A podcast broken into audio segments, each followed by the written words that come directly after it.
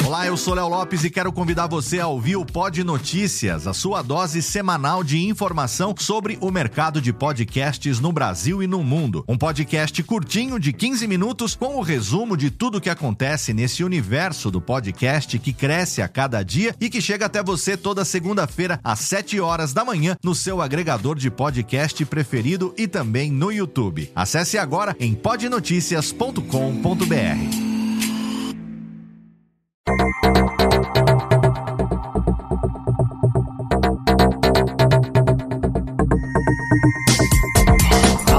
Técnica, alô Técnica, baixa trilha técnica, seja muito bem-vindo. Esse é o episódio número 82 do Alô Técnica e hoje eu vou falar para você sobre cinco maneiras de hospedar o seu podcast em 2020. Olá, seja muito bem-vindo. Eu sou Léo Lopes e tá no ar mais um episódio do Alotênica, o primeiro episódio de 2020 do seu podcast sobre produção de podcasts, um programa que tá no ar aqui desde novembro de 2013. Olha aí, quem diria, a gente vai completar em breve sete anos no ar, trazendo para você mensalmente aqui tudo o que você precisa saber, ou pelo menos muita coisa que poderia te ajudar na produção do seu podcast, sempre compartilhando conhecimento aqui de forma totalmente gratuita para você, nesse programa no qual eu compartilho a minha experiência ao longo desses anos, aí. Já são quase 11 anos produzindo podcasts pela Radiofobia Podcast Network e às vésperas de completar oito anos à frente da Radiofobia Podcast Multimídia, uma empresa especializada em produção de podcast que tem editado alguns dos podcasts mais conhecidos do Brasil ao longo desses oito anos, talvez, com certeza o maior deles é o Nerdcast, entre os muitos clientes que nós temos aqui na Radiofobia Podcast Multimídia. Se você quiser conhecer melhor a nossa empresa, você pode acessar radiofobia.com.br barra empresa. Lá você vai ter acesso a todo o nosso portfólio de clientes e serviços para quem sabe você também não se tornar um satisfeito cliente da Radiofobia Podcast e Multimídia. No programa de hoje, o primeiro programa da nova década, olha que legal, eu trago para você cinco maneiras de hospedar o seu podcast nesse comecinho de ano. O ano de 2019 foi um ano muito importante para o podcast. A nossa mídia ganhou muita visibilidade em outras mídias, na televisão principalmente. A gente foi falado, o podcast foi citado em programas como Fantástico, como Jornal Hoje, como Jornal Nacional. A gente ter ouvido William Bonner falar sobre podcast foi algo realmente marcante ao longo desses 15 anos de existência da nossa mídia e essa visibilidade com certeza gerou um aumento muito grande no número de pessoas e também de empresas interessadas em produzir o seu próprio podcast e como consequência aumentou também a quantidade de dúvidas a respeito de vários aspectos relacionados à produção de podcast. O Alotênica tem ajudado ao longo desses quase sete anos a esclarecer sempre de grátis muitas dessas dúvidas. Eu fiz um programa lá em novembro de 2014 que foi o Alotênica número 23. Vamos falar sobre hospedagem. Naquele momento, a gente vivia uma realidade totalmente diferente da realidade que nós vivemos agora, no início de 2020. A gente falava principalmente de maneiras de ter o seu podcast hospedado num servidor, num serviço de hospedagem, que você hospedava geralmente o seu site ali também. Muitas maneiras gratuitas, muitas maneiras que estavam começando ainda naquela época. Se você tem curiosidade de saber o que é que a gente indicava, quais as práticas que a gente indicava para você hospedar o seu podcast lá no finalzinho de 2014, tem um link lá no post para você ouvir o Alotênica número 23. Mas nesse início de 2020 ficou muito fácil hospedar o seu podcast. Antes a gente falava muito de site, da necessidade de se ter um site. A gente vinha no momento ainda pós-blogosfera, porque o podcast, como você deve saber, ele utiliza uma estrutura de publicação que remete aos blogs, às postagens em blogs, onde você tem várias entradas e cada cada entrada pode conter um novo episódio embedado que vai ser lido pelos agregadores de podcast. Então, na ocasião, a gente falava muito sobre como hospedar o seu site num serviço que também poderia ter ali uma pasta para poder hospedar os arquivos MP3, os episódios do seu podcast. Mas nesse início de 2020 as coisas mudaram bastante. A gente já não precisa mais ter um site, já não é mais necessário. Eventualmente, se você quiser manter um site, você pode manter por uma questão de indexação nos motores de busca, por uma questão de SEO, principalmente no Google, para você poder aparecer bem ali nos resultados do Google. Mas ter um site já não é mais necessário para você existir como podcast. Existem alguns serviços gratuitos, outros pagos, que são serviços muito simples de utilizar. Mesmo os pagos, eles têm uma excelente relação custo-benefício. Então, eu escolhi cinco maneiras populares, cinco maneiras bastante utilizadas para poder apresentar, eventualmente, se você não conhecer um desses serviços e você ter também aí opções para você que está começando poder hospedar o seu podcast de maneira rápida, de maneira prática e, acima de tudo, com simplicidade para não demorar a partir do momento que você publica um novo episódio para que esse programa chegue nos agregadores dos seus ouvintes. É sobre isso que nós vamos falar no programa de hoje, mas antes eu tenho aqui alguns recados e o primeiro deles, é claro, é do nosso patrocinador Alura Cursos de Tecnologia, que traz para você mensalmente o episódio do Alotênica. A gente tem aí o apoio da Alura Cursos de Tecnologia, que conta no momento da gravação desse programa com mais de 980 cursos. Sabe o que é uma plataforma com mais de 980 cursos? E ali você encontra cursos basicamente a respeito de tudo: mobile, front-end, design UX, marketing digital, programação, infra, inovação e gestão, data science ou data science, se você quiser. E também tem ali, é claro, na plataforma, o meu curso de produção de podcasts. E agora, exatamente neste momento aqui que eu tô gravando esse programa,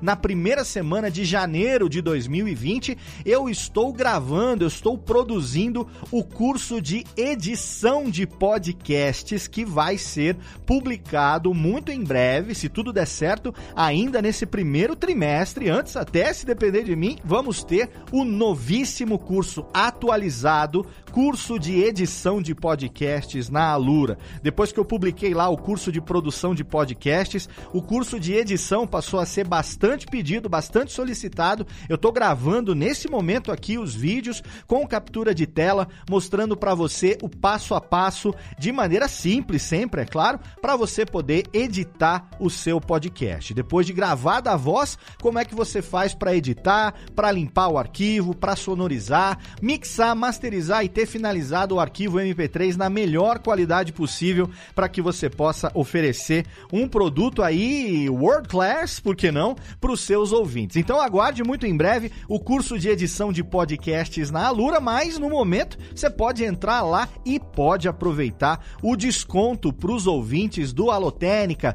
para os ouvintes dos podcasts da Radiofobia. Você tem desconto sim, é só você acessar alura.com.br barra promoção barra alotênica e você vai poder se matricular na Alura com 10% de desconto. 10% de desconto é um presente para você que é nosso ouvinte, para você começar o ano já, quem sabe, garantindo uma nova carreira profissional. Com certeza tem muita gente se recolocando no mercado de trabalho graças aos cursos da Alura e você, é claro, pode ser mais um, por que não, quem sabe, até mesmo em breve, quem sabe produzir e editar podcasts profissionalmente, como eu já venho fazendo aí há alguns anos e também em todas essas áreas que eu citei anteriormente, que a Alura oferece os seus mais de 980 cursos. Então não perca tempo e acesse agora alura.com.br barra promoção barra alotênica e seja um feliz aluno da Alura Cursos de Tecnologia. Você, se quiser, também pode ser um colaborador do Alotênica. Nós temos lá o nosso sistema de colaboração através do PicPay. Você pode entrar lá no sistema de assinaturas e escolher uma das assinaturas para você poder contribuir mensalmente com um valorzinho pequenininho que com certeza não vai doer no seu bolso, mas que vai ajudar a gente a continuar produzindo os nossos podcasts aqui, como fazem no caso do Alotênica, os ouvintes que assinam a categoria ou ouvinte alotênica e contribuem com 15 reais por mês, eles têm acesso exclusivo a um grupo no Telegram e também a um grupo no Facebook. E através desses grupos nós interagimos ali diariamente, ouvintes que participam, que dão dicas, que tiram dúvidas ali comigo no dia a dia através desses grupos exclusivos e que também podem participar dando suas sugestões de pauta e enviando as suas dúvidas para serem esclarecidas aqui no Alotênica, como fez hoje o Victor Estácio. Logo mais você vai saber qual foi a dúvida do Victor. Victor Estácio, que é um dos que colaboraram com a gente no mês de dezembro de 2019, junto com o Rodrigo Schatzman, o Ederson Nunes, o Douglas Elker de Carvalho Alves, o Cláudio Barreiro e também o Christian Lugarini. Então, se você quiser ser também um colaborador do Alotênica, é só você entrar em radiofobia.com.br barra apoio radiofobia.com.br barra apoio, clica lá no PicPay, assina mensalmente, ajuda a gente aqui e a gente com certeza tem essas recompensas individuais para você poder ter contato direto comigo aí no dia a dia e também, é claro, com esses produtores de podcast Brasil afora que tem tanto conhecimento também para poder compartilhar com você. Então, seja também um colaborador dos podcasts da Radiofobia Podcast Network. Agora a técnica roda a vinhetinha e vamos entrar logo no tema principal, porque eu vou apresentar para você, talvez você conheça, é claro, alguns desses serviços, mas eu vou explicar um pouquinho melhor sobre cada um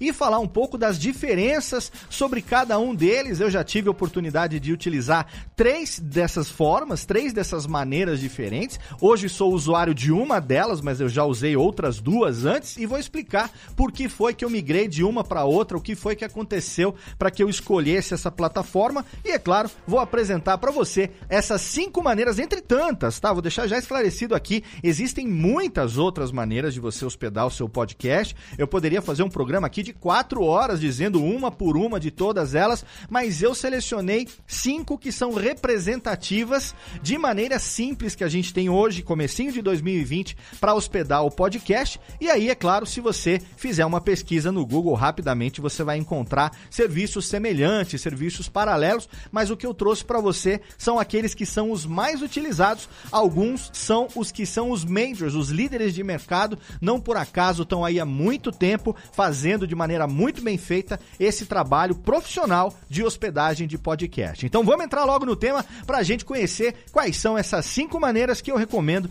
de você hospedar o seu podcast em 2020. Alô, Técnica! Alô, Técnica! Alô, Técnica! Segue programação Técnica.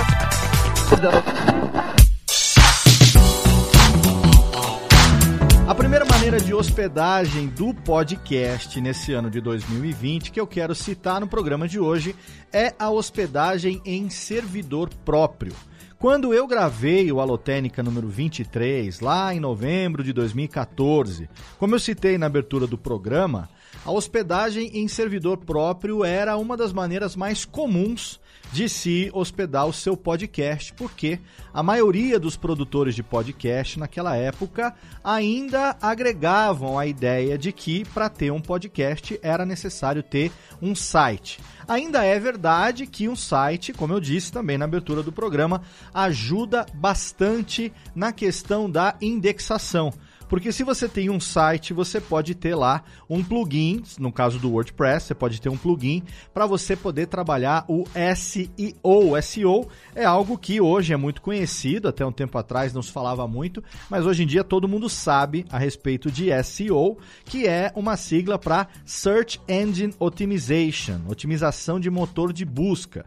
Basicamente, quando a gente fala de SEO, a gente está falando de indexar bem nas buscas do Google. Quando quando você joga no Google um termo relacionado a determinada especialidade, determinada área, determinado assunto, e você tem um podcast, sei lá, podcast de música, podcast de tecnologia. Você quer que o seu programa apareça nos primeiros resultados dessa pesquisa, para que a pessoa que usa o Google como fonte de busca de novos podcasts possa eventualmente, preferencialmente, né, encontrar o seu programa, acessar e com isso você ganha novos ouvintes, você amplia a sua audiência. Então, se você tem como objetivo fortalecer o seu SEO, ter um site ainda é bastante importante, porque existem técnicas de SEO, tem muitos cursos que ensinam isso mas tem também plugins que automatizam esse processo, que você pode então, utilizando as melhores práticas,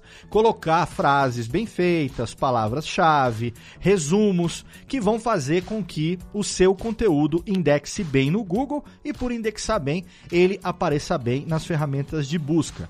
No entanto, hoje em dia ter um site, como eu disse também na abertura do programa, já não é mais mandatório, já não é mais obrigatório se você quer ter um podcast. É claro que para ter um podcast hoje, para você poder existir como podcast, ainda é necessário que você tenha um feed.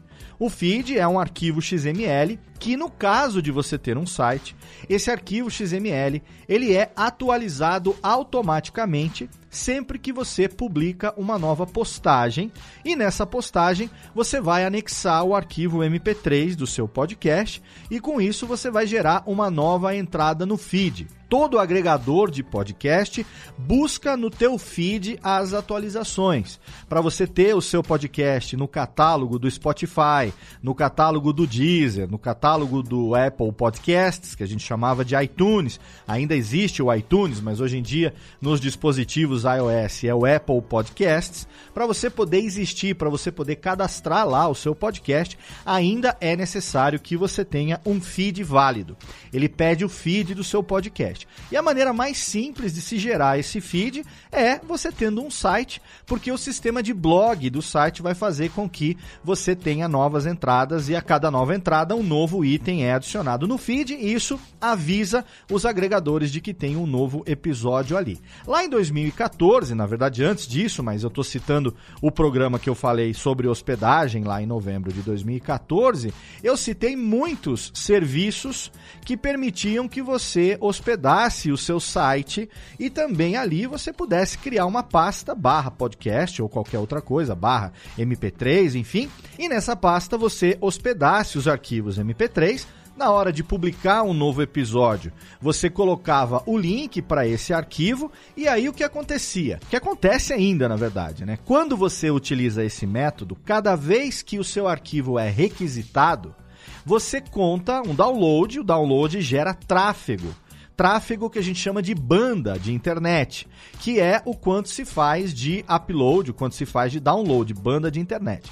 Se você tem um arquivo hospedado num servidor, por exemplo, de 50 mega, Cada vez que alguém dá um play num agregador, cada vez que alguém pede para fazer o download do seu episódio, você entrega essa quantidade de tráfego para aquele download, para aquele stream. Então, se você tem um arquivo de 50 mega e você tem um download, você entrega 50 mega. Se você tem 10 downloads, você entrega 500 mega. Se você tem 100 downloads, você entrega 5 GB. E por aí vai, quanto mais downloads você tem, mais banda você gasta no seu servidor. E quem trabalha com internet, você obviamente sabe disso, que o que é caro hoje em dia não é hospedagem. Hospedagem é barato até. Você ter um servidor de hospedagem de 1 tera, 2 tera e tal, não é caro você consegue por um valor até bastante acessível mensal utilizar um plano de servidor compartilhado ou mesmo de VPS na HostGator, por exemplo, que é parceira do Radiofobia já desde 2010, a gente hospeda todos os nossos sites lá em HostGator. Você consegue então ter o seu site num servidor compartilhado, pagar barato por essa hospedagem. Mas se você entrega muitos downloads, você gera um tráfego muito grande de banda. E aí, o que acontece? Se você está num servidor compartilhado, eventualmente o seu host vai entrar em contato com você dizendo que você está prejudicando outros sites que estão hospedados no mesmo servidor, porque você está demandando muito daquela máquina, você está demandando muito de banda daquela máquina. Então, eventualmente, o que, que o servidor faz? Automaticamente, ele diminui a velocidade de download dos seus arquivos, ele cria um gargalo desse download e faz com que o download fique muito mais lento para diminuir a quantidade de banda que você consome e com isso não derrubar o teu site ou o teu site, não derrubar outros que estejam ali hospedados no mesmo servidor. Então, isso hoje, na verdade, para quem quer crescer a audiência, para quem quer aumentar a audiência, se tornou uma prática não muito interessante, porque se você tem um servidor compartilhado, mas você quer ter, sei lá, 500, mil, 5 mil downloads, você vai ter problema. Eventualmente, muita gente já passou por isso. Se você perguntar aí para quem é podcaster há mais tempo, tem mais experiência e tinha os seus arquivos hospedados no servidor, no mesmo servidor que o site, você vai ouvir vários relatos de várias pessoas que passaram por isso. Eu mesmo passei por isso durante muito tempo no começo, quando eu comecei a fazer o Radiofobia, porque a gente quer ter uma audiência cada vez maior e aí a gente tem esse problema. Mas, Léo, por que então que em 2020, se isso é problemático, se isso não é uma prática tão recomendada, por que que você traz isso no programa falando sobre as maneiras de hospedar o podcast em 2020? Porque a hospedagem em servidor próprio ainda é a única opção para muitas empresas que querem ter o seu podcast, mas que por uma questão de regras, por uma questão de compliance, por uma questão de normas, às vezes uma multinacional, ela tem normas internacionais de segurança e tudo mais, elas não podem ter os seus arquivos, o seu conteúdo hospedado em serviços de terceiros. E aí você tem essa alternativa, e aí, claro, se você tem uma empresa muito grande, uma multinacional e tal, ela certamente vai ter um servidor dedicado, às vezes mais de um servidor, obviamente, muitas vezes mais de um servidor, com uma estrutura robusta para que você então consiga ter ali numa pasta barra podcast ou barra MP3 os seus arquivos hospedados e ele não vai hospedar o seu conteúdo, um conteúdo próprio, um conteúdo sobre o qual incide ali propriedade de marca, direito de marca, direito autoral, uma série de coisas assim. Dependendo das regras da empresa, não pode utilizar outro serviço, então a hospedagem em servidor próprio ela continua sendo uma alternativa. Existem também empresas hoje, inclusive vários clientes da Radiofobia, podcast multimídia, que estão fazendo conteúdo em formato de podcast, mas para utilização interna, com objetivos de uso interno para treinamento de equipe de vendas, para distribuição de informação para executivos, uma série de conteúdos que estão sendo distribuídos como podcast em aplicativos próprios, via intranet, via sistemas próprios dessas empresas, que por uma questão também de sigilo do conteúdo, não podem ter o seu podcast num diretório público, num agregador público, porque não é do interesse da empresa que esse conteúdo seja acessado por qualquer pessoa ele tem que ser acessado, ele deve ser, foi produzido e deve ser acessado apenas para as pessoas para as quais esse conteúdo se destina, como por exemplo a força de vendas de uma indústria farmacêutica ou o grupo de executivos de uma multinacional do setor financeiro e tal. Essas informações eles querem distribuir como podcast, estamos produzindo podcasts, mas esse podcast não pode existir no diretório do Spotify, no diretório do Apple Podcasts ou em qualquer outro agregador. Então, a hospedagem em servidor próprio, ela ainda é uma alternativa. Alguns dos serviços que eu vou citar daqui a pouco, eles têm uma ferramenta de você criar um feed e deixar esse feed secreto esse feed, na verdade, não é bem secreto, né? Porque o que acontece? Você não disponibiliza esse podcast no diretório, ou seja, na busca, ele não aparece se você jogar na busca, mas se você souber o endereço do feed, você tem como inserir manualmente esse feed no agregador da sua preferência. Então você imagina lá que você, empresa farmacêutica, tem um podcast focado para a equipe de vendas que fala sobre novas estratégias, novos medicamentos e tudo mais, e que você coloca ele num serviço pago, num serviço profissional, como os que eu vou citar daqui a pouco, e você escolhe então a opção de ter o seu feed secreto. Ou seja, você vai jogar na busca, não vai encontrar aquele programa, mas você vai distribuir para sua equipe o endereço desse feed para que eles possam colocar no seu agregador e ouvir aonde eles quiserem. Se esse endereço do feed for disponibilizado para qualquer pessoa de fora, por alguém da equipe ou sei lá, a pessoa, eu, você, qualquer um, pode jogar no agregador e acessar também. Então, por uma questão de sigilo, muitas vezes essa não é a opção. Mesmo os serviços tendo opções de feeds secretos e tal, não é uma opção. E também não existe ainda um serviço que seja prático que disponibilize, por exemplo, feed com login e senha. Porque a, o fundamento do podcast é que ele seja público. A maioria dos desenvolvedores, a maioria dos aplicativos, a estrondosa maioria dos agregadores foi desenvolvida para que o podcast fosse distribuído de forma pública. Então, a, o fundamento da mídia podcast, do verbo podcastar, to podcast, de você exercer a ação podcasting, é você disponibilizar o conteúdo em áudio para que a escolha de onde, quando e como quer ouvir esteja na mão do ouvinte e que isso seja democrático, que o ouvinte tenha a liberdade de escolher onde, como e quando ele vai ouvir aquele episódio. Então, por fundamento, desde a sua criação, o podcast é algo para ser público, é algo para ser distribuído de maneira aberta. Então, não foram desenvolvidos ainda em 2020 ferramentas eficientes para a gente poder distribuir o podcast de maneira sigilosa ou de maneira que só é acessível por pessoas que têm um login e senha. Você não tem como acessar um feed com login e senha no Pocket Casts, no Spotify, no iTunes, no Apple Podcast. Você não, não tem como fazer isso. E também não existem hoje ferramentas práticas e populares para que isso aconteça.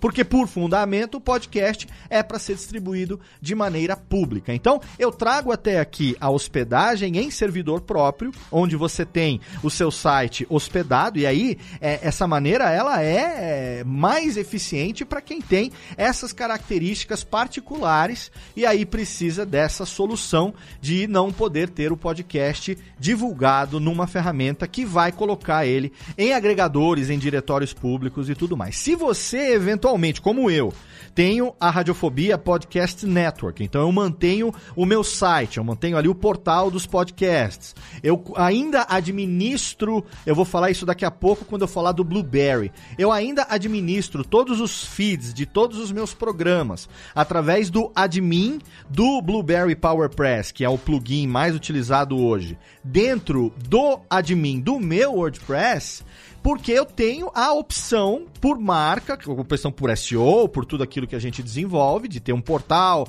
que agrega vários podcasts diferentes e tudo mais. É importante para mim ter um site por todas essas razões, por questão de marca também, a questão de é, reforçar a nossa identidade, a questão de ter o Radiofobia barra podcast para network, Radiofobia com BR barra empresa para empresa. É, é importante para mim ainda fazer isso, então eu ainda administro dessa maneira. Mas mesmo eu não tenho mais a hospedagem do MP3 em servidor próprio há muitos anos.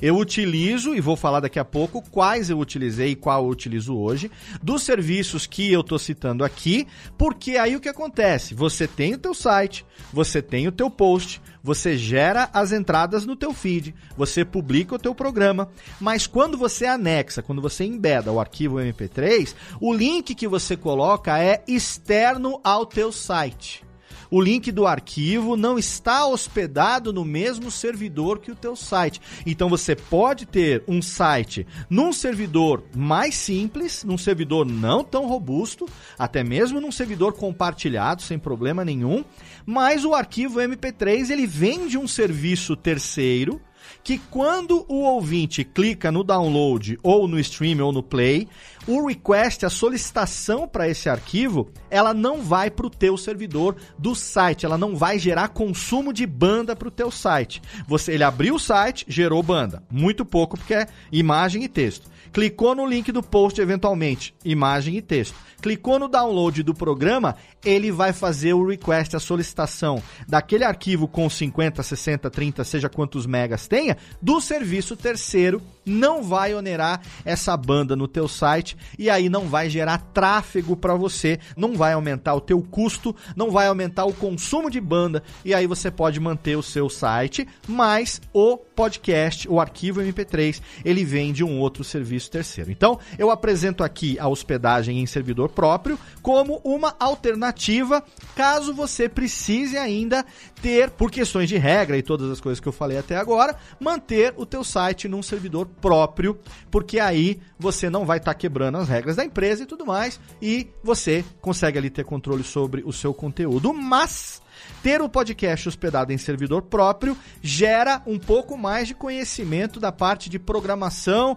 da parte técnica de você administrar e gerenciar esse feed. Se você tiver o seu site em plataforma WordPress, você pode ter o feed do Blueberry PowerPress instalado e fazer com que ele gerencie isso e eventualmente até você pode recorrer ao método arcaico de atualizar o seu feed manualmente, porque é uma escolha que você fez, é uma escolha técnica que você acabou fazendo, um posicionamento que você decidiu ter. Mas hoje, 2020, nada justifica, a não ser nesses casos, que você ainda tenha a hospedagem em servidor próprio. Alô, Técnica! Alô, Técnica! Alô, Técnica! Segue programação Técnica! O segundo método que eu trago até você aqui é um dos serviços mais utilizados no mundo, um dos serviços mais populares, que tem também um dos melhores custos-benefício, que é o Podbean podbean.com. Todos os serviços que eu estou falando a partir de agora, eles estão linkados lá no post desse episódio. Se você quiser, você pode entrar lá, radiofobia.com.br barra podcast. Aí você procura por esse episódio número 82 do Alotênica e lá você vai clicar e você vai ter o link direto de todos esses serviços que eu vou falar a partir de agora. Os próximos três são serviços pagos e o quarto que eu vou falar, o quinto no caso na ordem das indicações do programa, é um serviço gratuito, mas eu vou indicar agora três serviços pagos, três serviços que são robustos e três serviços que são profissionais de podcast. Ah, Léo, profissional de podcast? Sim. São três serviços que são desenvolvidos há muito tempo são três serviços que foram crescendo e foram se desenvolvendo ao longo dos anos. E por essa razão, por essa experiência, eles oferecem uma série de serviços agregados à hospedagem do podcast. Eles oferecem automação, eles oferecem até aplicativos próprios, você criar uma, um aplicativo mobile, uma versão mobile do seu podcast. Eles oferecem a distribuição direta para alguns dos principais agregadores, como no caso do Spotify, como no caso do iTunes, se bem que o iTunes a gente ainda tem que entrar diretamente lá, criar um login e mandar o podcast para lá, mas via de regra esses serviços facilitam bastante a vida do produtor que tem como investir por pouco que seja. Então, por exemplo, no Podbean você tem um serviço grátis que permite que você utilize até 100 GB de banda mensal. Então, veja bem, vamos fazer conta aí.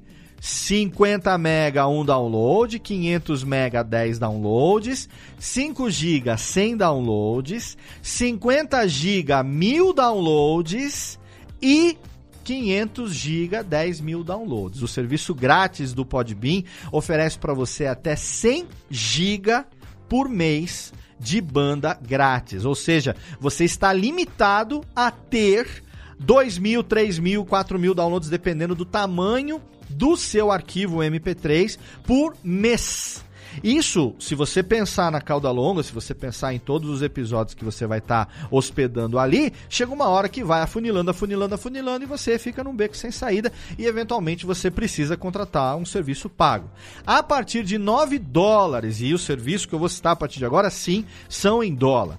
A partir de 9 dólares por mês no pagamento anual ou 14 dólares mensais, você tem hospedagem de podcast em áudio sem limites, sem limite de armazenamento, sem limite de banda e com aí sim começa a vir uma série de vantagens que vão aumentando à medida que você pega um plano mais robusto. Então assim, se você está fazendo um podcast, está começando agora, nada impede que você comece pegando ali o serviço básico de graça do Podbean.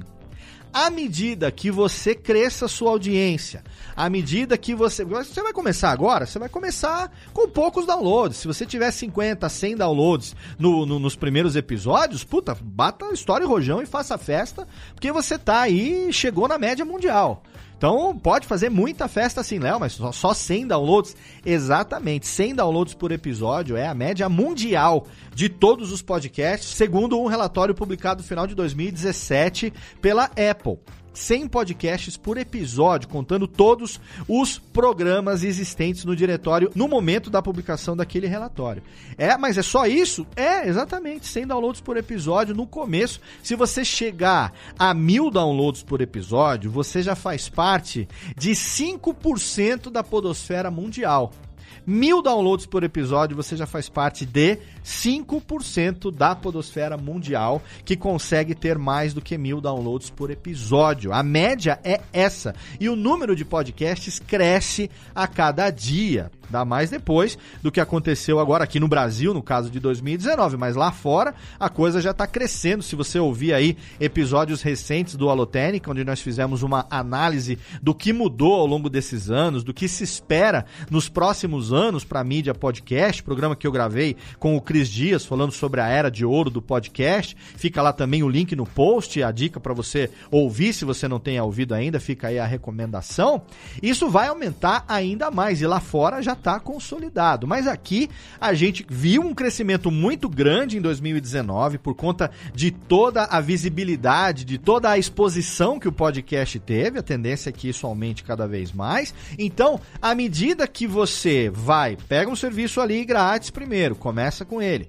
À medida que você vai crescendo, à medida que você vai evoluindo, você pode pensar então em ir, claro que você vai fazer um planejamento para que a sua audiência cresça e você não vai querer ficar preso num serviço que limita a sua audiência. Então, você vai, vai planejando, planeja começar pequeno, vai, publica no servidor de hospedagem gratuito, pode ser o plano grátis do Podbean, sem problema nenhum. Tem o último que eu vou falar ainda, que é uma solução que muita gente tem utilizado, que é um, um serviço excelente, mas que não é para todo mundo, e daqui a pouco eu vou explicar qual é e por quê. Você já sabe, tá na lista aí do episódio, mas daqui a pouco a gente vai falar sobre o Anchor. Você pode começar no Podbean, porque o Podbean oferece alguns algumas ferramentas que já começam a ser bastante interessantes que também existem nos outros serviços. Na verdade, num dos serviços que eu vou citar depois, no outro não tem, mas eu vou dizer que você pode subir um podcast lá no Podbean, tem podcasts brasileiros muito grandes, como o Café Brasil, o Leadercast do Luciano Pires, que inclusive teve um resultado excelente em 2019 mundialmente no Podbean, como um dos podcasts mais ouvidos do mundo da plataforma. Muito legal, Luciano Luciano Pires está utilizando o Podbean já há alguns anos, depois que ele fez uma migração do serviço anterior que ele utilizava. E o Podbean permite, por exemplo, que você tenha o feed direto no serviço. Você não precisa ter um site. O serviço que eu vou falar daqui para frente não exigem que você tenha um site, nenhum deles. Se você quiser ter um site, é opcional. Um deles, inclusive, até incentiva que você tenha um site por conta do plugin, e já vou falar já já sobre o Blueberry, mas você pode no Podbean, por exemplo, publicar o seu programa tem um feed válido. Esse feed válido você pode utilizar para cadastrar o seu podcast em todos os agregadores, no iTunes, no Spotify, colocar ele no catálogo do Google Podcasts também.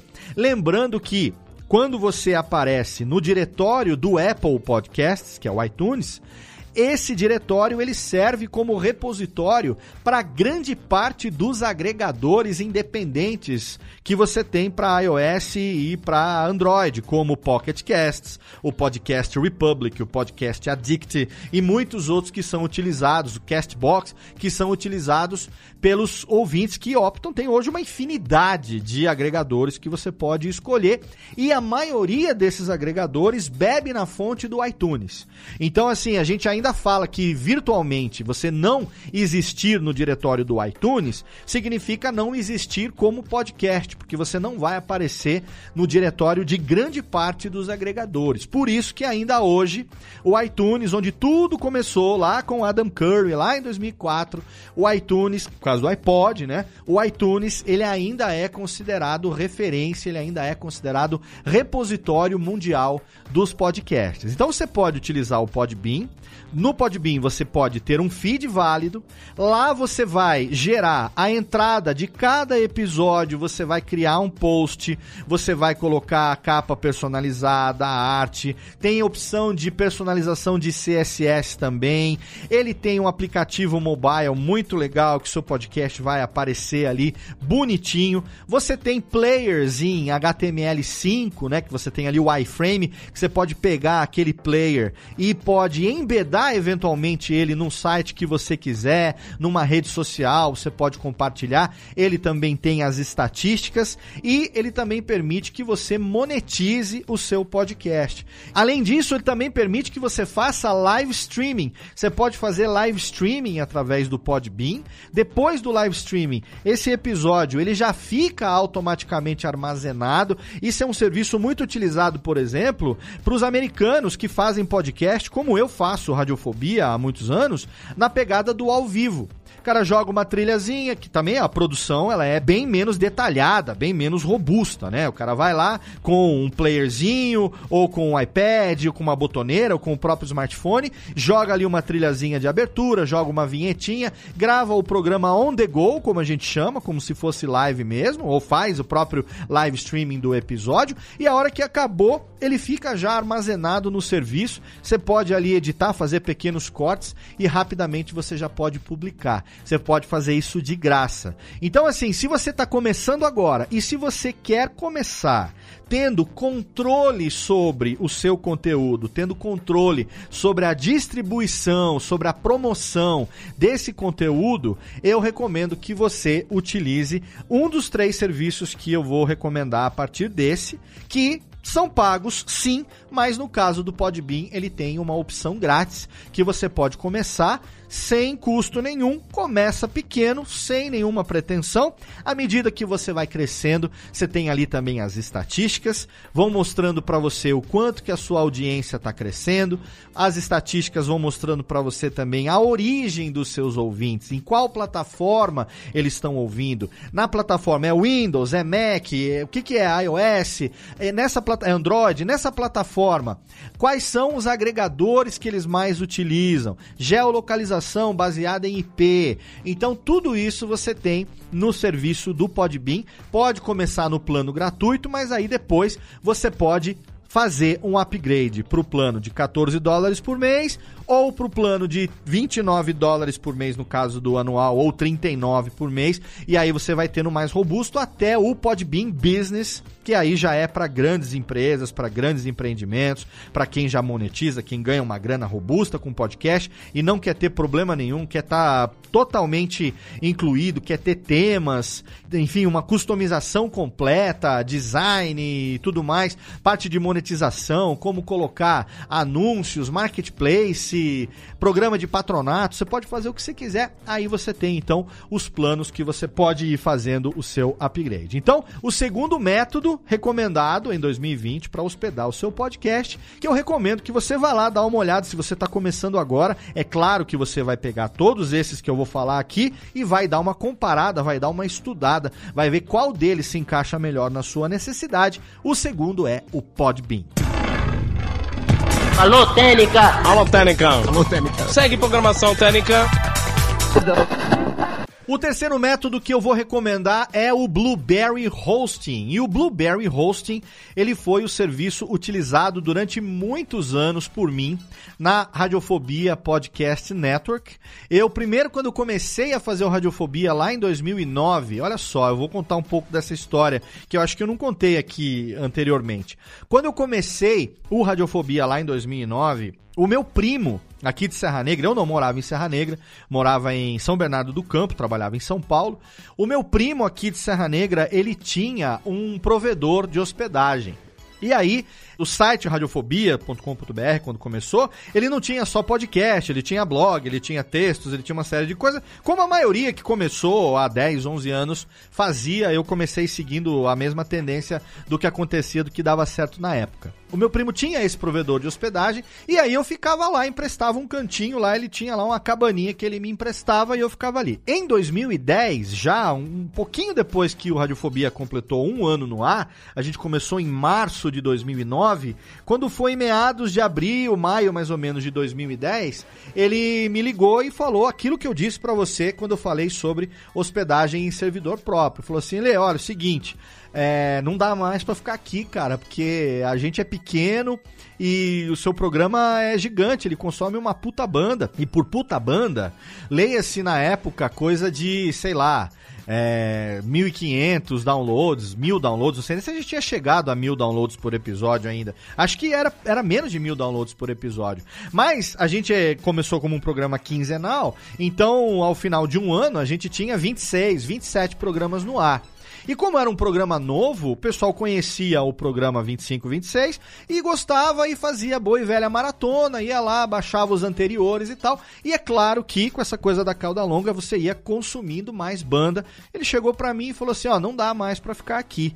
E aí eu fiz a primeira migração que foi para o HostGator. Primeira vez que eu fui pro HostGator foi em 2010 e aí eu fechei uma parceria que vem até agora, a gente vai fazer 10 anos junto com o HostGator agora nesse mês de maio. E para lá eu transferi o meu site e todos os arquivos na época do Radiofobia Podcast, que era o único podcast que eu fazia, e que ele ficava então hospedado, obviamente, numa pasta barra podcast ou barra MP3 ou qualquer coisa assim. E ali eu hospedava todos os meus arquivos MP3, utilizando o primeiro método que eu falei no programa de hoje. Mas isso também chegou no momento que começou a dar problema, porque ao longo do ano de 2010, obviamente que com o aumento da nossa audiência, a gente ficava no começo da parceria num servidor compartilhado.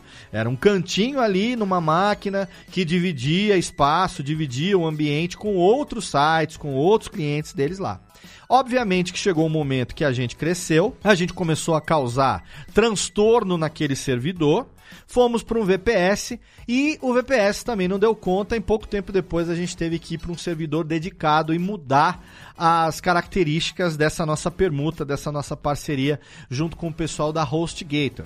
Isso foi durante um período, eu acho que segurou até mais ou menos 2012 dentro de HostGator apenas utilizando na época o plugin do PodPress, que é um plugin que não existe mais, mas foi muito utilizado pela galera lá da segunda, da terceira onda do podcast, 2007, 2008, 2009. Muita gente utilizou esse plugin do PodPress.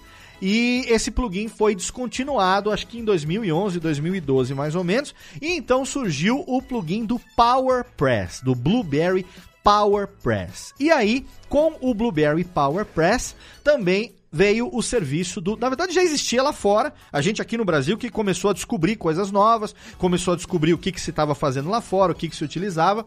Eu me lembro que um dos primeiros podcasters a sair do PodPress e migrar o plugin dentro do site do WordPress para o PowerPress foi o Gustavo Guanabara, que na época tinha o Guanacast.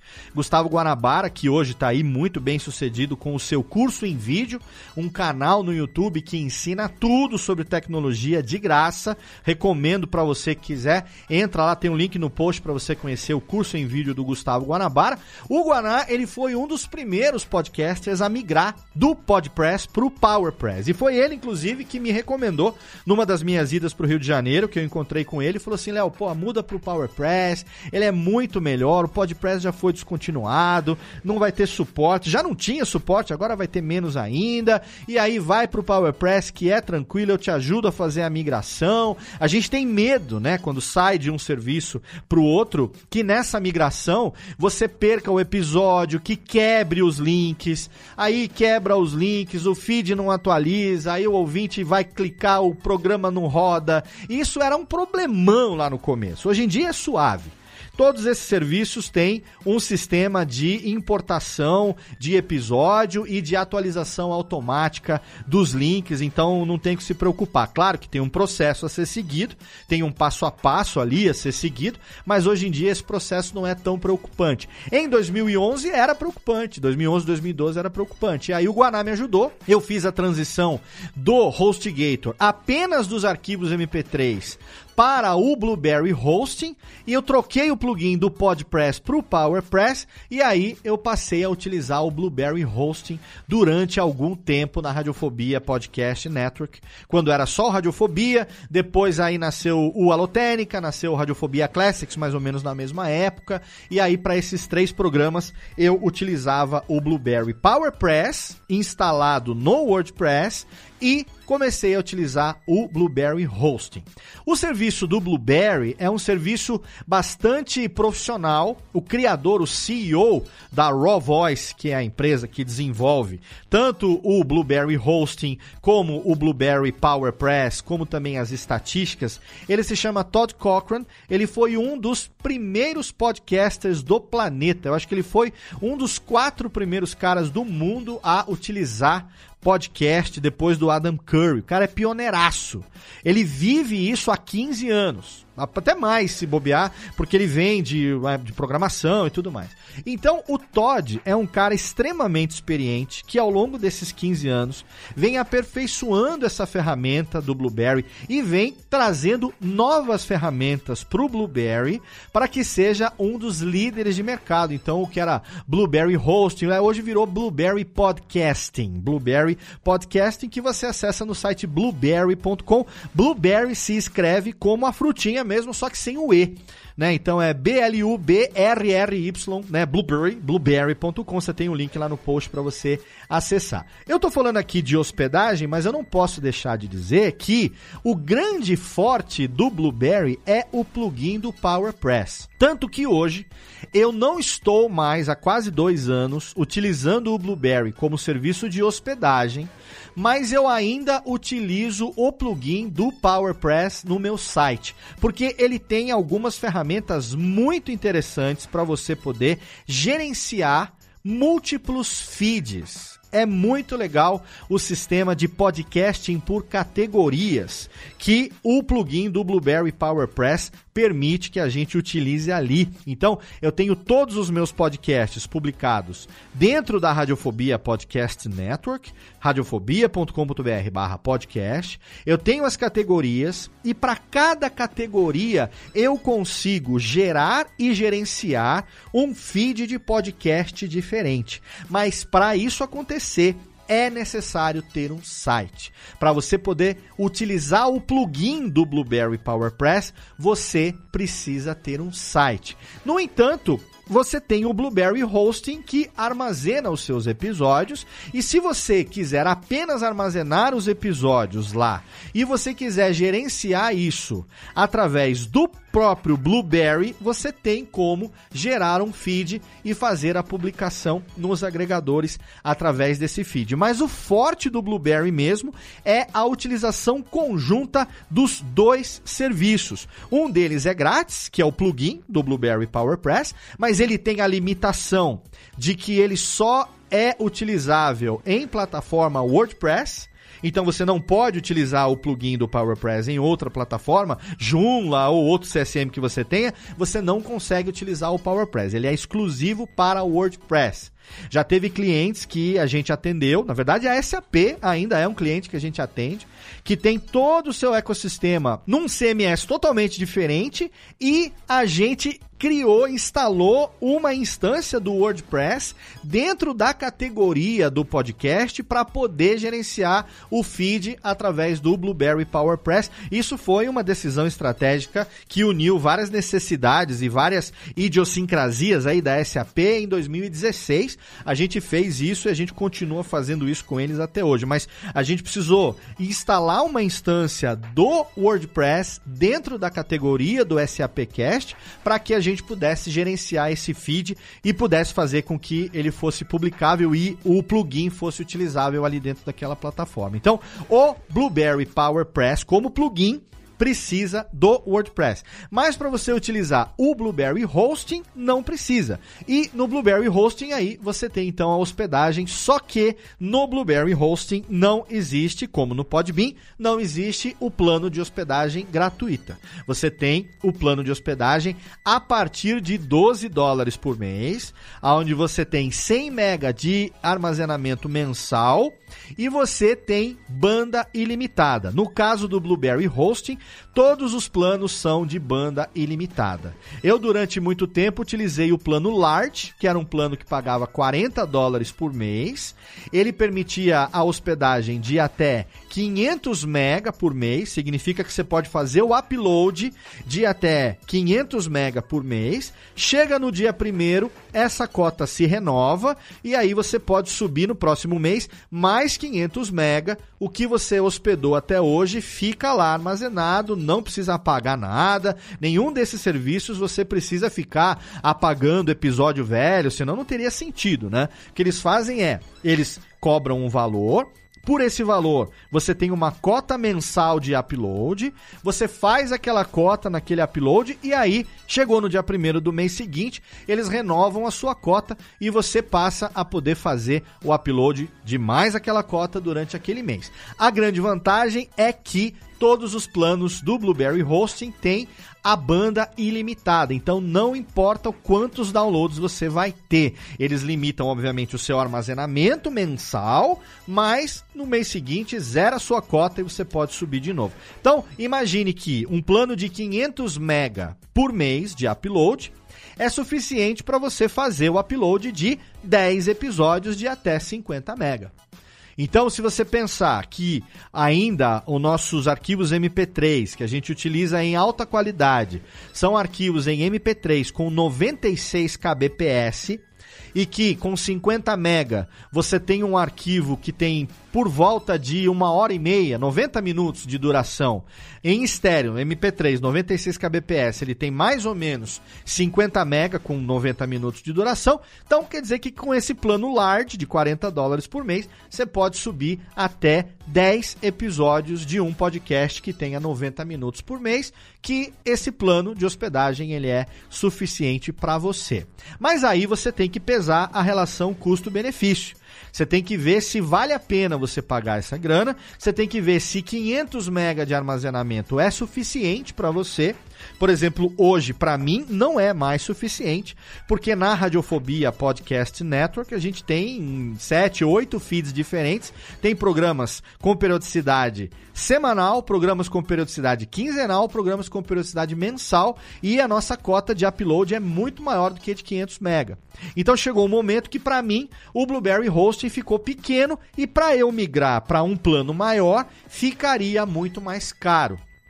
E aí eu preferi então mudar para um outro serviço, que eu vou falar daqui a pouquinho qual é, é o próximo da lista. Mas é interessante ressaltar aqui também as estatísticas do Blueberry.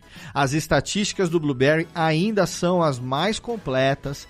Ele gera automaticamente as estatísticas, gera PDF automático, tem uma série de variáveis, mas a grande vantagem é que você pode contratar as estatísticas separadamente. Você não precisa contratar o Blueberry Hosting para você ter as estatísticas. Eu hoje não estou mais em Blueberry Hosting, mas eu pago 5 dólares por mês. Acho que são os 5 dólares mais bem pagos que eu tenho por mês para eu poder utilizar as estatísticas premium do Blueberry. E a vantagem é que eu posso utilizar esse tracker, esse rastreador das estatísticas do Blueberry junto com qualquer outro serviço de armazenamento, porque eu consigo colocar esse tracker no meu link e aí, quando o ouvinte clica no play, ou clica no stream, ou clica no download, ele vai fazer um request que vai passar pelo tracker do Blueberry, dos, das estatísticas do Blueberry, e vai me gerar um númerozinho ali para eu poder saber da onde aquele ouvinte veio, qual a plataforma que ele está usando, podendo gerar relatórios em PDF, podendo, enfim, mudar ali qual é a variação dos meses, das semanas. Aí você pode gerar uma série de relatórios. Eu recomendo que você entre lá no link que eu deixei no post para você poder conhecer as estatísticas premium do Blueberry, que são muito bem recomendadas. Eu utilizo até hoje e, inclusive, são mais detalhadas e melhores do que as estatísticas do serviço que eu utilizo hoje, o serviço pago, que eu vou citar já já para você, que é o próximo da lista. Ele tem também, obviamente, as suas estatísticas, mas ele não tem as estatísticas tão detalhadas quanto as estatísticas do Blueberry. E uma desvantagem no caso do Blueberry é que você, através dele, sem um site, sem o plugin, você tem uma limitação muito grande para poder controlar quais são os destinations, as destinações, as entregas, para quais plataformas você vai entregar o seu podcast. Eventualmente você vai ver que para utilizar o Blueberry é muito mais eficiente você utilizar em conjunto o Blueberry Hosting com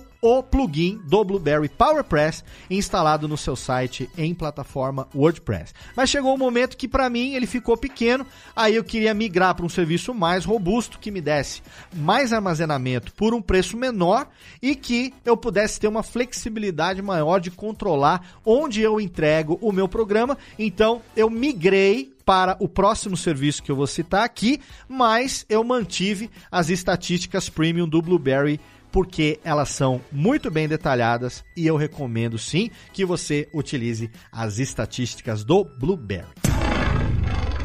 Alô, Técnica! Alô, Técnica! Alô, Técnica! Segue programação Técnica!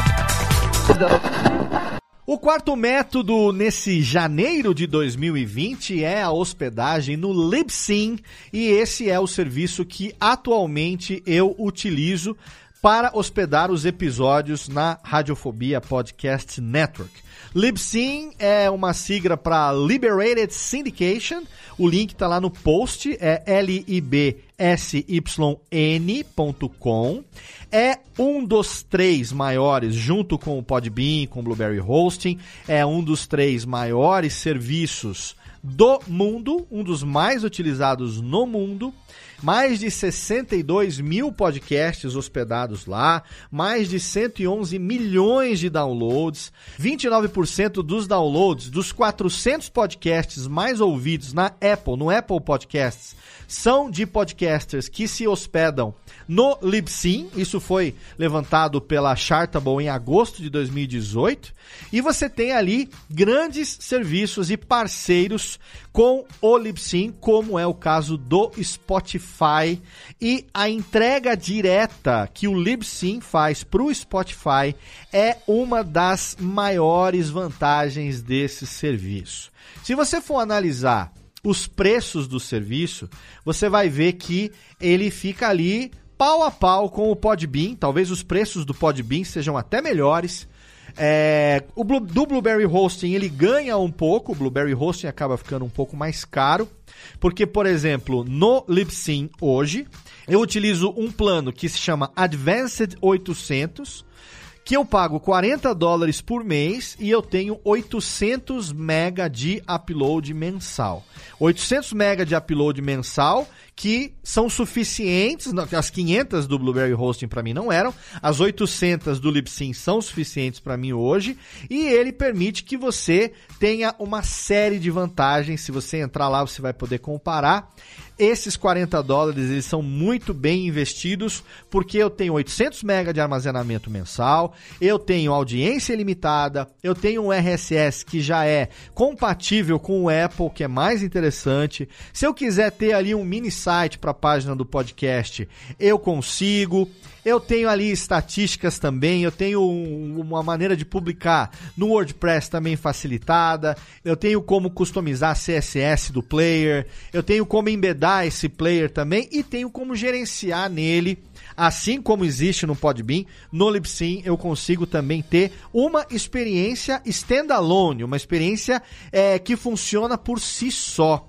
independe de ter um site, não tem a necessidade de ter um site. Se você não precisa do site, o Libsyn é uma opção que livra você disso e te dá as mesmas funcionalidades como se você tivesse num site. Ele te dá toda a liberdade de gerenciar os seus episódios, colocando título, colocando descrição, tagueamento, divisão por categoria, permite que você faça tudo o que você faria no teu site através do Libsyn. A única desvantagem é que eu não consigo no Libsyn fazer a distribuição dos meus podcasts por categoria. Então, se você entrar lá no Spotify ou no radiofobia.com.br barra podcast, ou procurar em qualquer agregador, você vai ver que eu tenho um feed da Radiofobia Podcast Network. Esse feed é um feed único, é um feed que reúne todos os podcasts publicados pela rede. Esse feed, ele pode ser gerado pelo Libsyn. Se você entrar nos feeds individuais, Radiofobia Podcast, Alotênica, Radiofobia Classics, Tirando Pó, Texto Sentido, Voz Off, Mim Falei com Rudy Landucci, Backhand na Paralela, todos os outros podcasts da rede. Se você quiser fazer essa separação aí no Libsyn você não consegue. Por isso que eu utilizo os dois serviços em conjunto. Na verdade, eu utilizo três, quatro, né? Eu sou maluco, eu utilizo quatro serviços em conjunto. O meu site fica hospedado em HostGator. Os episódios MP3 ficam hospedados no Libsyn. Eu utilizo as estatísticas do Blueberry e também o PowerPress no Blueberry instalado no meu WordPress que está hospedado dentro de HostGator. Eu utilizo o melhor que cada um desses serviços tem para me oferecer. E eu pago 45 dólares por mês, fora a hospedagem em HostGator, que é uma parceria que a gente tem, que essa, obviamente, é uma permuta, então eu não pago por ela. Mas para hospedar os episódios no Libsyn, eu pago 40 dólares por mês, e para utilizar as estatísticas premium do Blueberry, eu pago 5 dólares por mês. Então são 45 dólares de investimento. Então 45 dólares aí, o dólar a 4 reais, vamos arredondar então para 5 vezes 4, 20, 200, vamos botar aí 280 reais, vai? 280 reais por mês para eu poder ter uma liberdade totalmente tranquila, uma liber... para eu ter uma liberdade total de gerenciamento de todos os meus podcasts, não ser importunado com esse negócio de estar tá ocupando muita banda, não sei o que tem, eu não tenho esse tipo de problema e eu tô totalmente livre para poder gerenciar o meu conteúdo. O Libsyn tem também as suas estatísticas, como eu disse, as estatísticas dele não são muito detalhadas, eu não tenho muitas muitas variáveis ali de plataforma, de geolocalização e tal. Ele não me gera relatórios automáticos em PDF, como o Blueberry gera, então por isso que eu mantenho os 5 dólares ali, tendo as estatísticas premium do Blueberry, que elas são muito legais e eu consigo utilizar então em conjunto. Então quando eu vou embedar, quando eu vou incorporar o link do meu arquivo MP3 lá no meu site, lá no meu post, para eu poder publicar um novo episódio do podcast, eu coloco o endereço do tracker do Blueberry, coloco o endereço do arquivo MP3 do Libsyn dentro do plugin do PowerPress. E aí eu gero o meu anexo do MP3, que é lido então por todos os agregadores. Então sempre que um ouvinte meu dá um play ou faz um download, ele puxa o arquivo do Libsyn mas antes ele gera ali um númerozinho nas estatísticas do Blueberry para que eu possa ter então os dois serviços de estatística funcionando ao mesmo tempo. Assim como no Podbean, o Libsyn também permite que você tenha players em HTML5, em iframes, que você consegue customizar o CSS, consegue fazer com que a arte de cada episódio seja personalizada. Você consegue algo muito legal ali, que é programar a publicação de um episódio para uma determinada data, ou seja, ele só vai aparecer nos diretórios naquela data específica, mas o arquivo fica disponível a partir do momento momento que você faz o upload. Então isso me dá uma liberdade muito grande, por exemplo, de antecipar o agendamento de um programa e testar se o meu arquivo está funcionando, testar se o download está funcionando, testar se o upload aconteceu direitinho. Ah, e uma outra vantagem também do Libsyn se você usa Dropbox, ele tem uma integração direta com o Dropbox. Você não precisa clicar e puxar o arquivo da sua máquina. Você tem um arquivo lá no Dropbox, você clica lá no Libsyn na hora de publicar um novo episódio, seleciona o Dropbox como fonte do teu arquivo, ele vai abrir uma interface do Dropbox, você vai escolher aonde que tá o teu MP3 e ele vai fazer o upload direto do Dropbox para o Libsyn, sem precisar puxar o arquivo da sua máquina numa velocidade eventualmente muito maior do que você faria o upload na sua máquina. Se você tem uma internet de velocidade baixa, é uma vantagem excelente porque o Libsyn puxa direto do Dropbox. Mas a grande vantagem do Libsyn é você poder programar diretamente o destination para o Spotify e para muito hoje em dia, na verdade, depois que o Spotify começou isso, a gente falou no programa sobre como publicar o seu podcast no Spotify, tem o um link lá no post para você que quiser saber, tem um link bonitinho lá. A gente explicou exatamente como é que faz isso, porque o Spotify disponibilizou a plataforma Spotify for Podcasters, mas antes deles liberarem essa plataforma para todo mundo poder ir lá, colocar o teu feed e colocar o seu podcast no diretório do Spotify, antes o Libsyn era um dos únicos serviços que fazia a entrega direta para o Spotify, direto da hospedagem. E ele é muito legal porque ele ainda permite que você programe essas destinations, essas, esses destinos para onde você vai distribuir o seu programa de maneira separada. Ele tem Android App, app para iPhone, o feed clássico, o app para Windows, Spotify, um web player se você quiser ter um, Google Play Music, Radio Public, Deezer.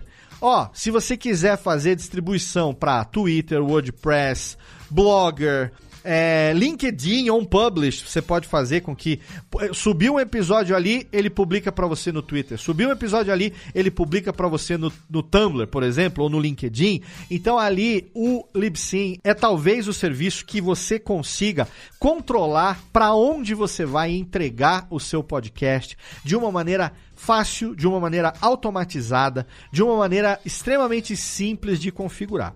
O próximo serviço que eu vou falar, ele faz isso tudo automaticamente, mas ele tem a desvantagem de você não ter controle sobre essas entregas, sobre essas, esses destinations, sobre essas publicações. Então é por isso que eu não recomendo o próximo serviço para quem vai fazer uso profissional. Para os clientes da Radiofobia Podcast Multimídia que querem ter um serviço robusto, com um controle total sobre o seu conteúdo, eu tenho recomendado o Libsyn. Não, não tenho parceria comercial com o Libsyn. Eu estou recomendando porque é um serviço que eu tenho utilizado, que não me dá nenhuma dor de cabeça que faz com que eu publique os podcasts de maneira rápida, de maneira prática e de maneira eficiente. Não tenho parceria comercial com eles. Queria ter. Alô, Lipsim, paga nós. Vamos fazer uma permuta aí. Se alguém tiver ouvindo esse programa, vamos conversar. Não, é um serviço que eu pago, como eu disse, 40 dólares por mês. Mas, para mim, que trabalho profissionalmente com podcast, vale cada centavo desse investimento, porque ele me dá uma liberdade total de controle sobre como eu publico meus episódios e onde eu entrego os meus episódios. Então, a quarta maneira de hospedar o seu podcast em 2020 é fazer como eu e utilizar o Libsyn. Alô, Técnica! Alô, Técnica! Alô, Técnica! Segue programação Técnica!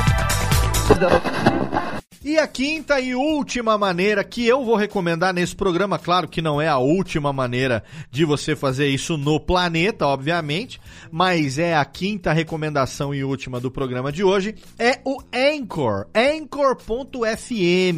Link lá no post para você também. O Anchor que muita gente pediu, Léo, faz review do Anchor, Léo, fala do Anchor, você não vai falar do Anchor no Alotênica. Eu citei o Anchor, obviamente, em programas recentes, quando a gente falou das estratégias de dominação mundial do Spotify, sem nada pejorativo, tá? Eu sou amigo da galera do Spotify, trabalhamos com eles recentemente num evento aqui no Brasil, lá no evento do Spotify, então não tem nada contra, não, não tem nada de pejorativo, mas eu falei da estratégia sim de dominação que é de conhecimento público. Spotify fez um anúncio aí de investir 600 milhões de dólares no intervalo de dois anos, dos quais grande parte desses milhõeszinhos de dólares foram utilizados na aquisição do Anchor, que é, saiu ali de um simples app de publicação é, mobile do seu podcast ali, publicação móvel, você podia, pode gravar no próprio app, fazer o upload direto, para quem quer produzir de maneira simples, de maneira rápida,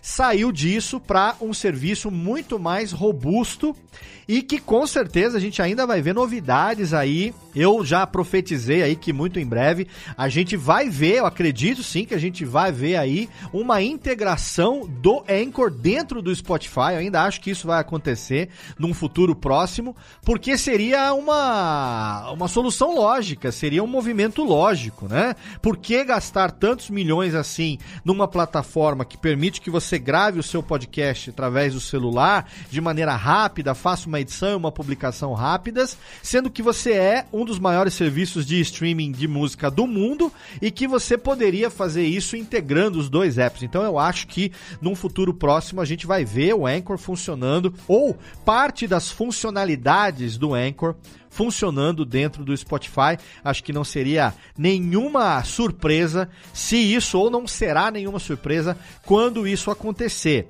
É uma plataforma simples, é uma plataforma que reúne tudo numa única interface, permite que você crie, distribua e também monetize o seu programa de qualquer lugar, utilizando o seu smartphone, o seu tablet, enfim, e é de graça. A grande vantagem do Anchor é de grátis. Ele é 100% de graça.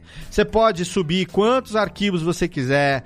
Não, ele não vai te encher o saco com upload, ele não vai te encher o saco com quanto que você está distribuindo, quantas pessoas estão te ouvindo. Ele não vai fazer nada disso. Você vai clicar, vai criar um usuário. Se você já tem um podcast, você vai programar ele rapidinho, vai fazer o upload, ele vai permitir que você faça ali uma migração, como fizeram recentemente os meninos do Pauta Livre News. Pauta Livre News que voltou agora com o Vitinho, John V. Jones, né? O Vidani, o Malfatti, o Dog Lira e o Guizão pegaram aí e ressuscitaram o Pauta Livre News 100% no Anchor. Não tem site, não tem frescura, não tem nada. Segundo eles, é ali, também não tem periodicidade, não tem porra nenhuma. Mas enfim, tá lá. Inclusive todos os episódios do Pauta Livre News anterior, da gestão anterior e tal, tá tudo disponível lá. E se você perguntar pro Vitor aí no Twitter, pro Mal, você vai ver que o processo de migração foi muito simples, a transição não deu trabalho nenhum.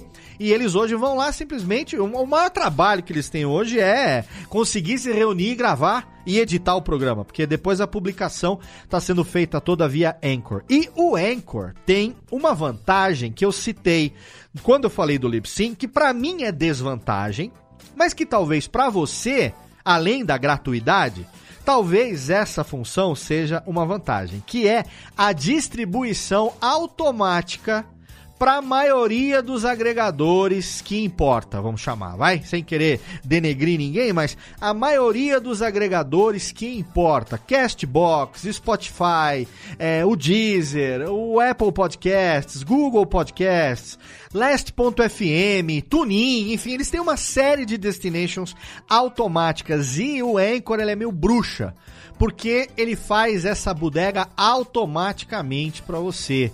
Então você tem hospedagem de graça ilimitada, você tem distribuição com um clique, quer dizer, você não sabe mexer com RSS, com feed, não tem problema. Continue sem saber, porque você vai clicar automaticamente, ele vai mandar para todas as plataformas e eles vão fazer tudo isso para você. O Anchor vai fazer tudo isso automaticamente para você. Ele tem também uma feature de rede social, tem uns analytics simples, mais eficientes e se você quiser você tem como gravar direto do seu dispositivo iOS ou Android. Você tem como construir ali o seu episódio, você tem como editar diretamente no seu dispositivo mobile, tem ferramentas de criação, enfim, tem uma série de vantagens ali. Mas o que é para mim desvantagem é o fato de eu não ter controle sobre esses destinations. Eu não tenho como, por exemplo, colocar o podcast no Anchor e escolher que ele distribua só para uma dessas plataformas e diretamente de uma outra maneira continuar distribuindo para outras, por exemplo. Ou se eu precisar fazer uma mudança, uma modificação, eu quiser alterar alguma coisa, não tem como, ele é automatizado. Então, se você quiser simplicidade, não fizer questão de controle, quiser que ele faça tudo para você, para você publicar com um clique de graça e não ter dor de cabeça, o Anchor é a solução porque, cara, ele tem tudo aquilo que você precisa para começar da melhor forma possível, mas ele não tem, como no caso do Libsyn, as possibilidades de escolha dessas ferramentas. E, Maléo, para que, que você precisa escolher se ele faz tudo para você? Então, quando você é dono de um negócio, quando você tem aí um, um business, vamos lá, falar de maneira bem babaca, você tem um business para gerenciar, você tem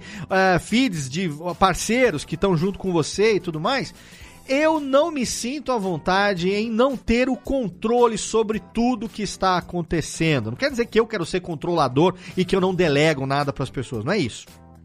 No caso da plataforma, se o Anchor faz tudo automaticamente é, e distribui e está aumentando cada vez mais para onde ele distribui, mas isso não depende de mim. É simples como um clique, como eles mesmos anunciam na, na sua divulgação. É, e uma vez distribuindo, eu não tenho como tirar.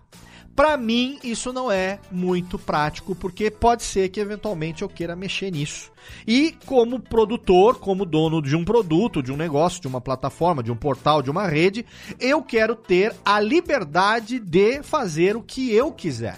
Eu quero que essa estratégia de estar ou não em algum lugar seja minha. Muito embora, claro, não é bem essa a ideia, mas a gente hoje quer estar no maior número de plataformas possível para a gente ser ouvido pelo maior número possível de pessoas, obviamente que é isso que a gente busca. Mas o que me incomoda é o fato de eu não ter controle sobre isso. Eu não posso escolher fazer isso. Algumas customizações, elas não são possíveis, então é por isso que eu não migro pro Anchor. E outra razão também que eu não migro pro Anchor é a seguinte: ele também limita que você, por exemplo, se você tem uma rede como eu e você tem oito programas, eu vou ter que ter oito usuários diferentes, oito logins diferentes. Para cada login eu vou fazer o upload de um programa. Eu não tenho como gerenciar a minha rede nele só como serviço. Então, se eu publicasse hoje no Anchor, eu não teria opção. Eu só teria o feed único da Radiofobia Podcast Network. Eu não teria o feed separado de cada um dos programas.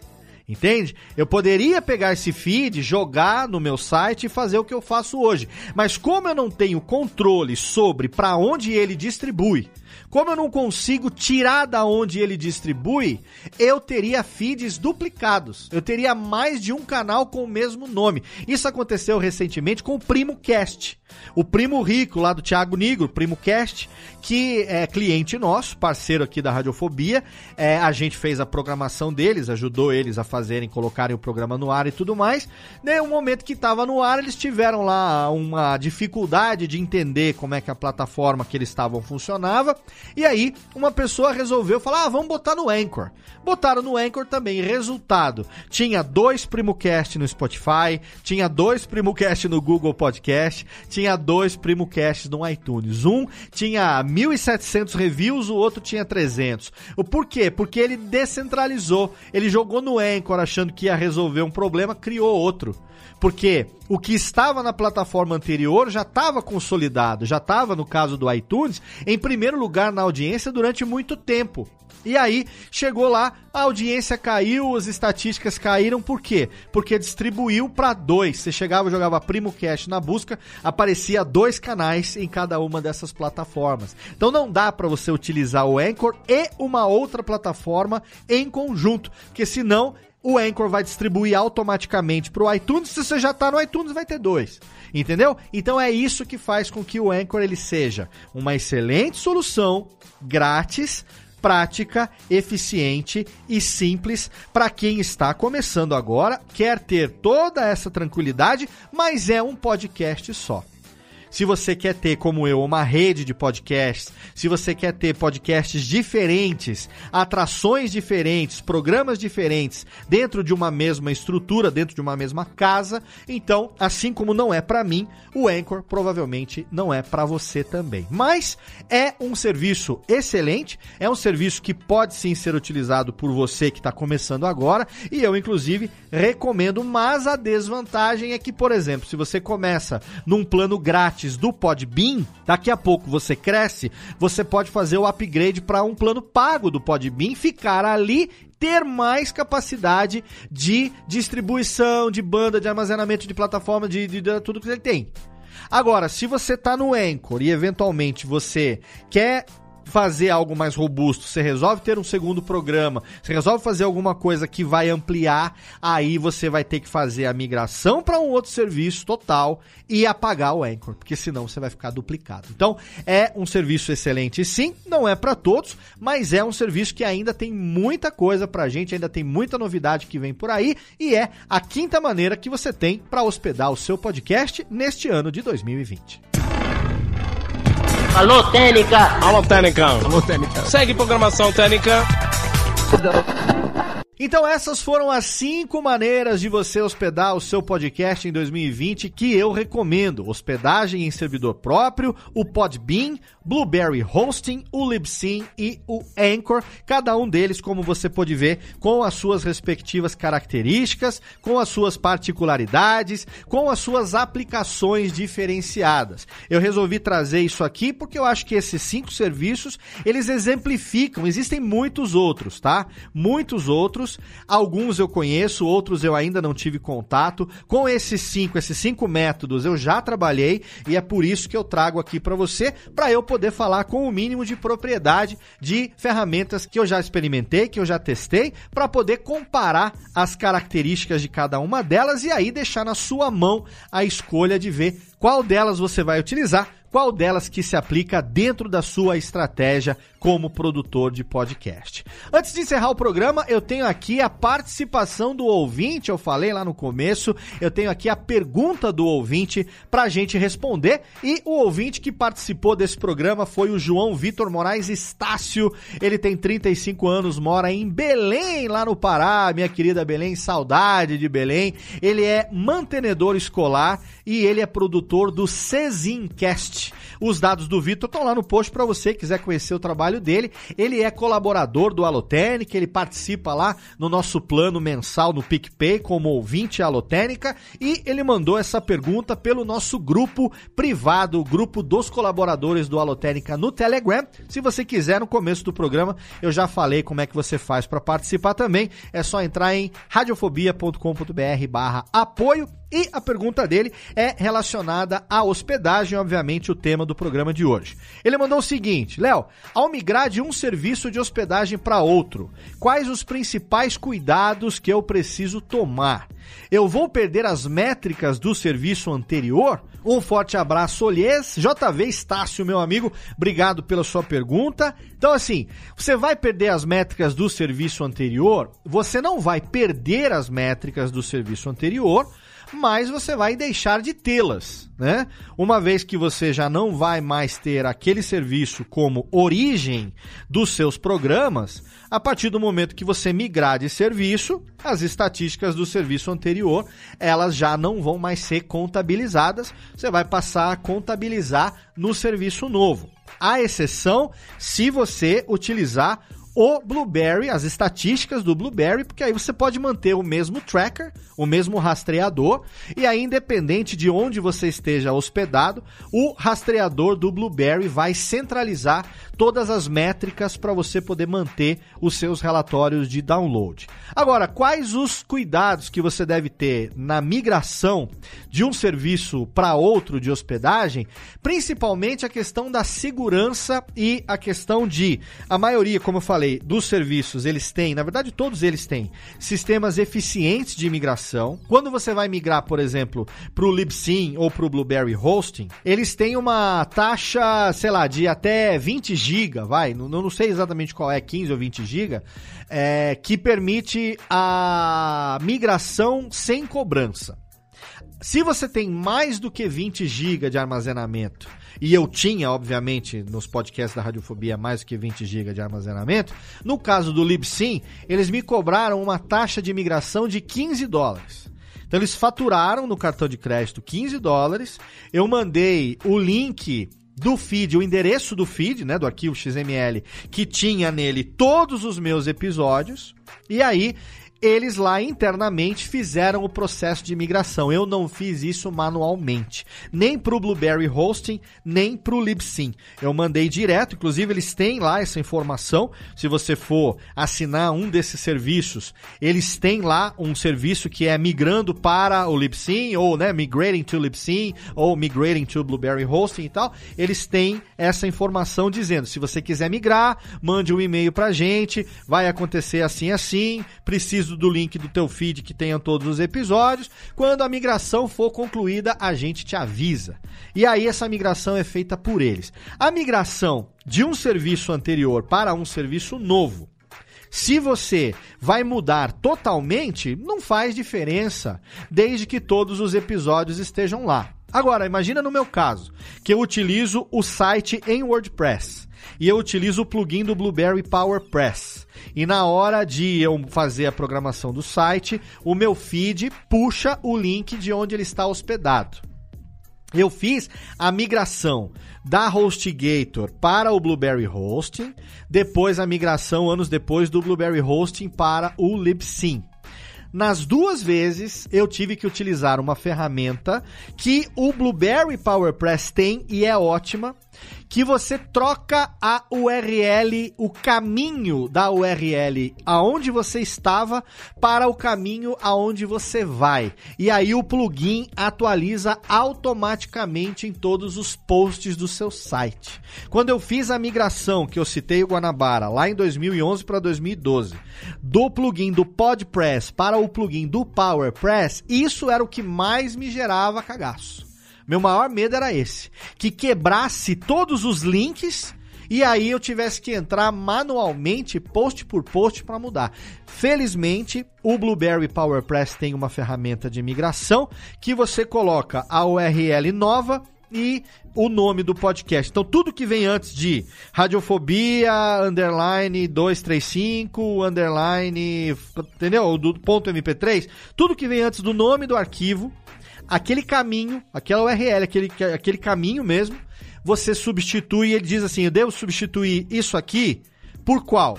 Aí você substitui isso por isso. Então eu devo substituir uh, blueberry.com barra host barra radiofobia por libsyn.com barra radiofobia. Você troca o caminho velho pelo caminho novo e aí o plugin faz isso automaticamente. Então você tem que tomar cuidado sim você tem que pesquisar para saber como é que esse serviço faz a migração.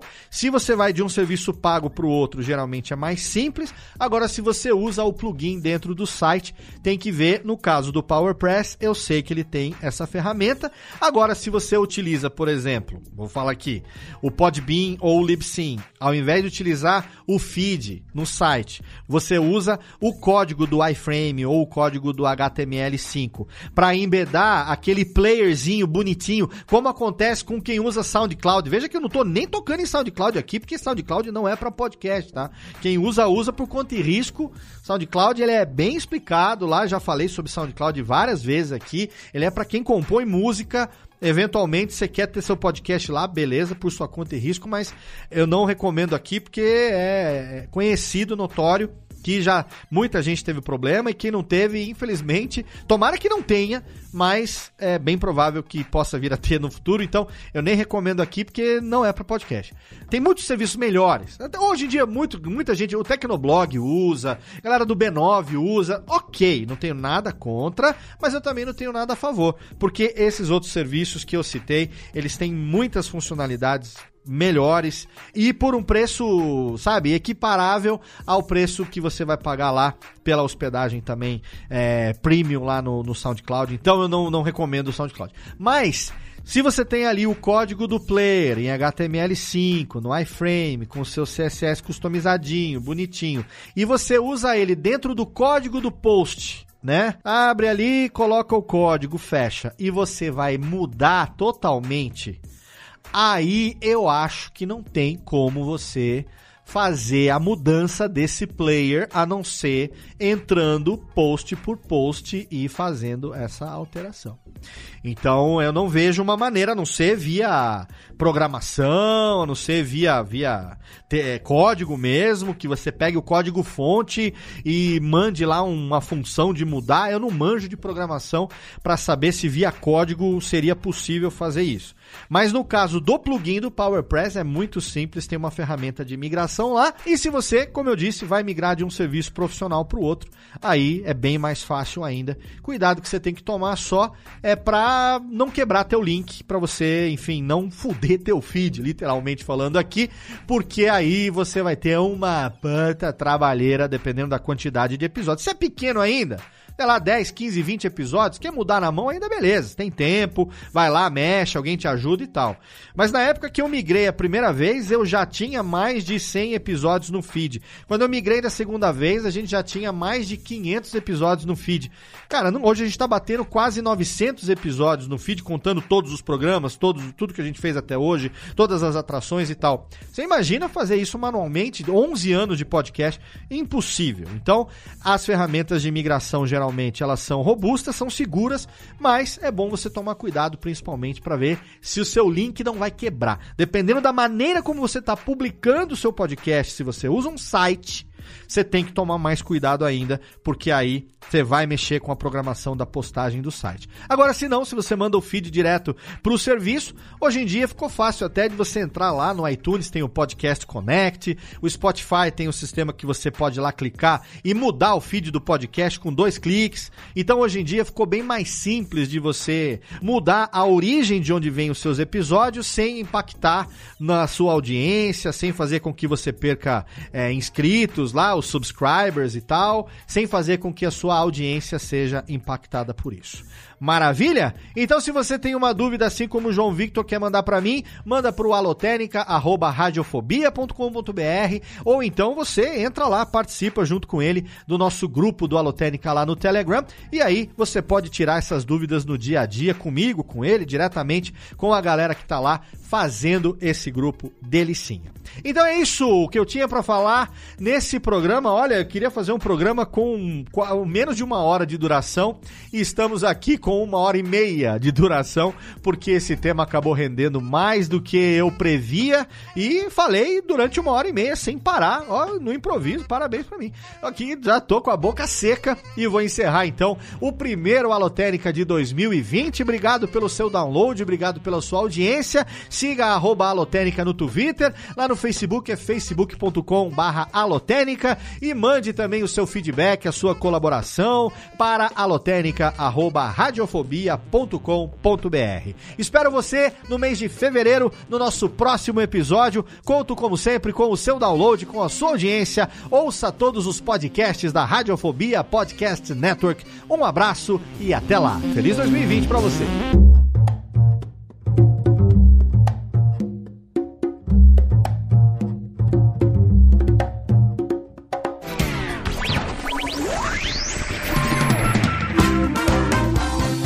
Este podcast foi publicado pela Radiofobia Podcast Network. Acesse radiofobia.com.br podcast para conhecer e ouvir todos os nossos programas ou assine no seu agregador de podcast preferido. Esperamos você no próximo episódio.